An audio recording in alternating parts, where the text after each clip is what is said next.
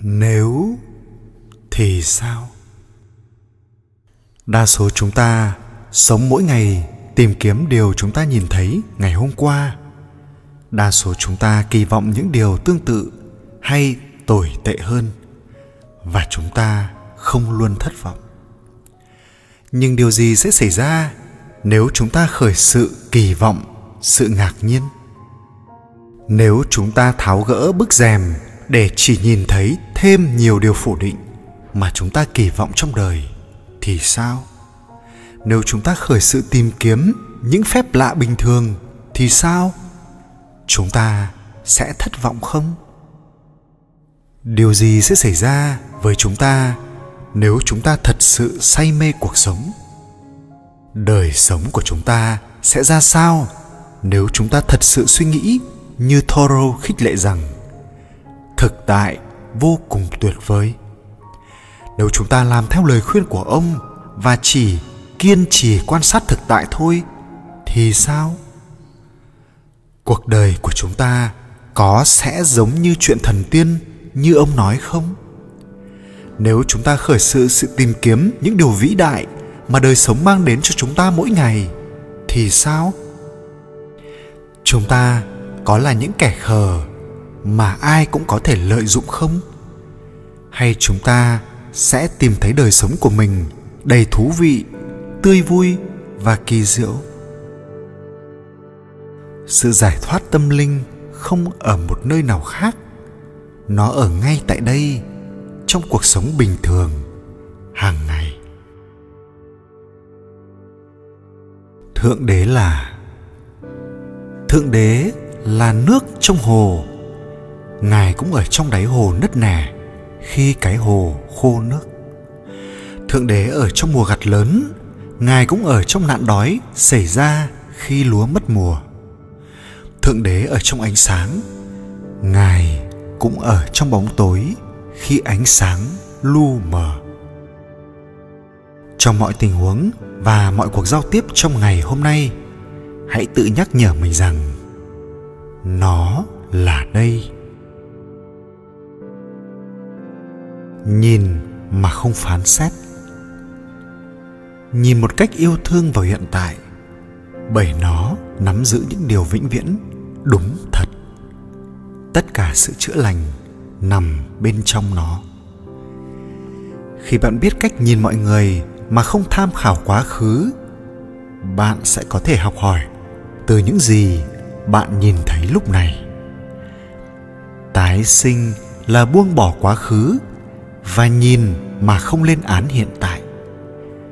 Hiện tại là trước khi thời gian hiện hữu và sẽ là khi thời gian không còn nữa. Trong nó là tất cả mọi thứ vĩnh hằng và chúng là một. Sợ hãi không thuộc về hiện tại, nhưng là quá khứ và tương lai. Những thứ không tồn tại. Vậy tại sao chờ đợi thiên đàng? Nó ở đây hôm nay. Đang mùa. Trên hết tất cả, chúng ta không thể không sống trong hiện tại.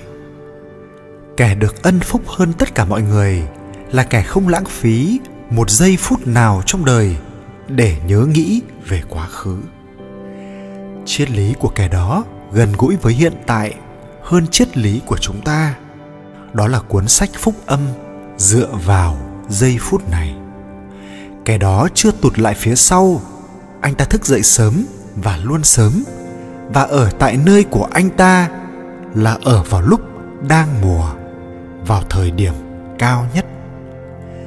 Nó biểu hiện sự lành mạnh của thiên nhiên, lành mạnh như mùa xuân nở rộ, như nguồn cảm hứng thi văn mới mẻ để chào đón giây khắc cuối cùng này của thời gian henry david thoreau. Một cách rất dễ, người ta tìm đức phật bên ngoài sinh tử, giống như đi về phía bắc để tới phía nam, giống như quay mặt về hướng nam để cố nhìn sau bắc đầu. Tích lũy thêm nhân sinh tử, họ lạc hướng trên con đường giải thoát.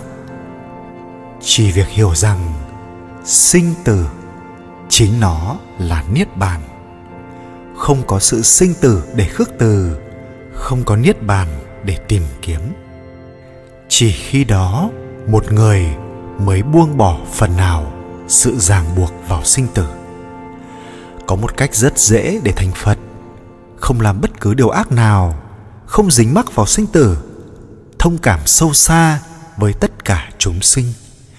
Tôn trọng bậc trưởng thượng, thương yêu kẻ dưới, không tức giận hay khao khát một điều gì?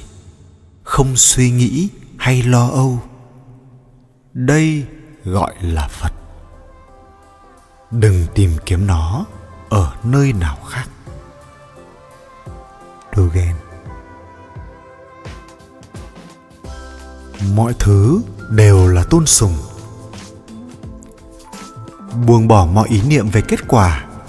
Tự tin không sao động bậc thánh không làm gì cả, ngay cả khi hoàn toàn bận rộn với công việc. Kẻ ấy không kỳ vọng gì cả, không sợ hãi gì cả. Tĩnh mịch, không sở hữu, không ô nhiễm. Hành động chỉ với thân thể thôi, hài lòng với bất cứ điều gì xảy ra. Không dính mắc vào sự vui buồn, thành công hay thất bại, bậc thánh hành động mà không bị trói buộc vào hành động của mình. Khi một người buông bỏ mọi ràng buộc, khi tâm người ấy bắt nguồn từ trí huệ, mọi thứ họ làm đều là sùng bái và tất cả hành động của họ đều tan chảy. Bhagavad Gita. Tạo một sự rời đổi nhỏ. Vậy thì cái nan đề của phái thiền gen là tất cả những gì chúng ta phải làm là không ngừng tạo ra một sự rời đổi nhỏ khỏi cái thế giới quay cuồng trong đầu chúng ta tới cái nơi tại đây bây giờ. Đó là sự tu hành của chúng ta, mức độ và khả năng để ở tại đây bây giờ là cái chúng ta phải phát triển. Chúng ta có thể phát triển khả năng nói, không tôi sẽ không chạy đi nơi khác để làm sự lựa chọn đó. Trong từng giây phút, sự tu hành của chúng ta giống như một sự lựa chọn, một ngã ba trên đường. Chúng ta có thể đi hướng này, chúng ta có thể đi hướng kia. Nó luôn là một sự lựa chọn từ giây phút này đến giây phút khác.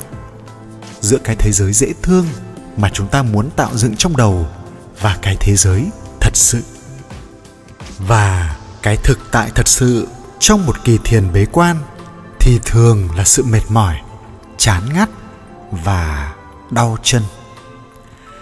Cái chúng ta học được từ việc ngồi yên lặng với sự khó chịu đó thì rất có giá trị đến độ nếu nó không xảy ra, nó nên xảy ra.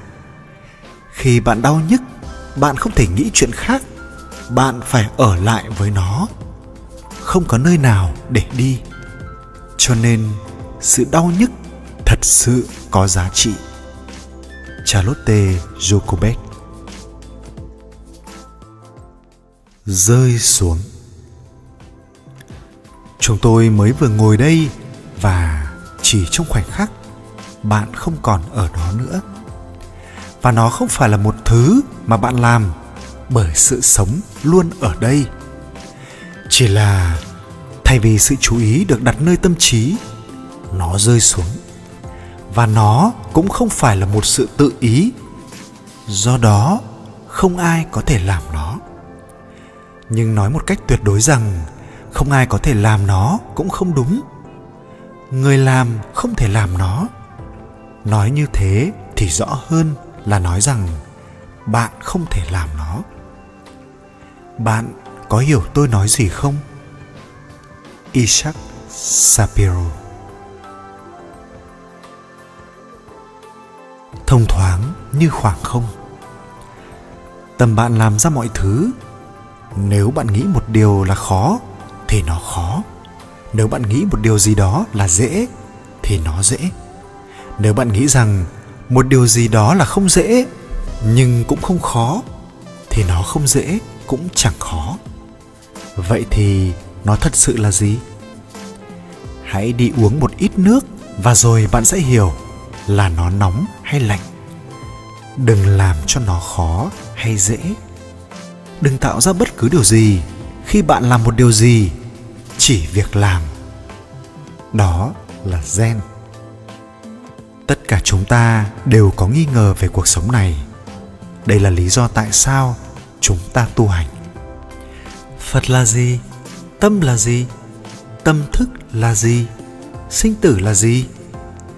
Nếu bạn muốn hiểu cảnh giới của phật, trước hết bạn phải giữ cho tâm rỗng không. Tâm của tất cả chư phật là như thế đó. Giữ cho tâm bạn rỗng không có nghĩa là tâm bạn trong suốt như một tấm gương. Khi màu đỏ đến trước tấm gương, màu đỏ xuất hiện, màu trắng đến, màu trắng xuất hiện đôi lúc chúng ta đặt tên cho điều này là cái tâm phản chiếu. Bạn phản chiếu vũ trụ y như chính nó vậy. Đó là chân lý. Seong San, Cuộc đời của bạn sẽ như thế nào nếu không có cái khái niệm khó và dễ?